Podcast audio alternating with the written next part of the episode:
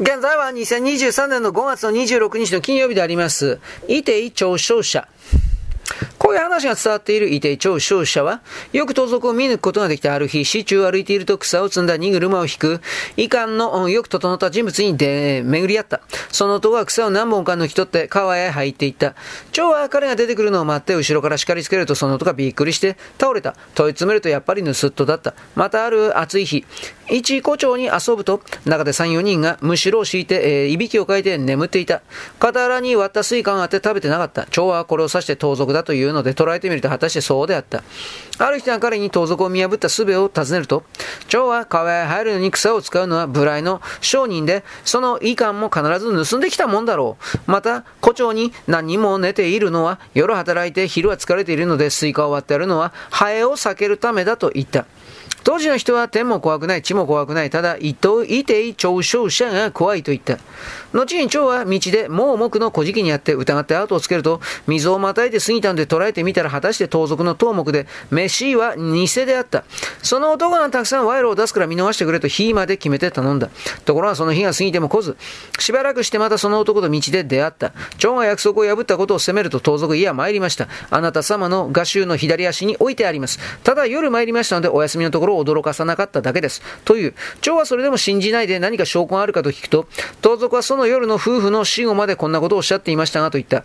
蝶は初めて大いに驚き、帰って床の足を見ると、物が縛ってあり、約束した額があったが、さらに一本のリバーが添えてあった。蝶はぞっとして危ない奴と言い、それ以来盗賊を見破って捕らえることから遠のいてしまった。勝者も地、この盗賊もまた地、勝者が盗賊を刺したのも地になれば、後にこれから遠のいたもさらに地であった。呉服。明の頃、立水県の人で陳徳という者が、妻林氏をめとって一年余り、家が貧しいので雇われて、林世へ行って林氏は朝を紡いで暮らしていた。そのうち左隣の長屋に、長屋に誘われて、意気投合して三年が過ぎた。陳徳は数十金を溜め込んで、懐に入れて帰る途中、家までまだ十五里あるところで日が暮れて、小雨も降ってきた。徳は金を持っていては危ないと思って、金を水新橋の水心橋、水新橋の3番目の柱の穴に隠して歩いて家へ帰り着いた。その時、リンは蝶と、えー、慣れ合っていたが、夫が門を叩く音を聞くと、蝶を床下に隠した。夫婦は互いに苦労をねぎらい、夫は金を隠してきたから明朝を取りに行くと話した。床下でこれを聞いた蝶は、後ろの扉から飛び出て先に取ってしまった。リンの心は夫にないので金がなくなったと聞くと、それは作り話と恨んだり罵ったりした。その時に県知事だった不幸の呉服はよくできた人との評判があった。徳が訴えると、呉は笑って、お前は腹の底から妻を信じているが、妻が別の腹の底を持っているのを知らないのではないかと言った。それからリンを捉えて厳しく尋問したが、リンは無実だというばかりだった。徳は妻を憐れんで金はもういらないからと願ったところ、語は叱りつけてお前は金を失ったと偽り艦長を落し入れたのかと、徳を獄に入れ、林を釈放した。林が帰宅すると、李人の気の利いた者に小敷の姿をさせて林のところを調べさせたすると、長と林とが交わした手紙などが見つかったので、語は二人を捕まえて断罪し、一件は乱着落着した。一説においてはこれは高等の終身が公説を、えー、推察した時のことだという。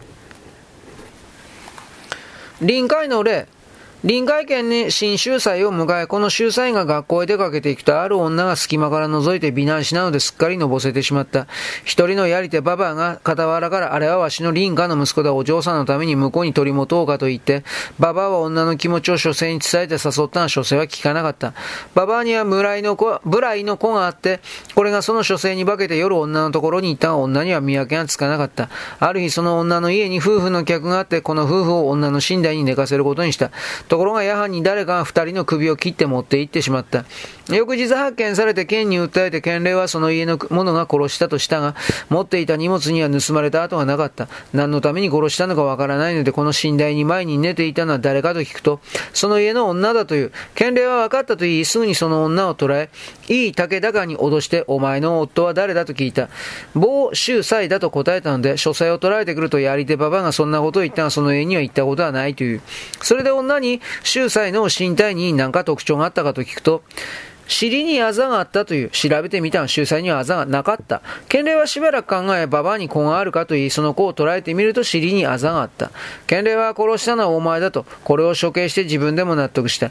それはその夜二つの首も探し出すことができたからで、その女には他に悪いことが見つからえ見つかったので、これも殺して秀才は釈放をされた。なんだか間に合わん話ですね。なんだろう。よろしく。ごきげんよう。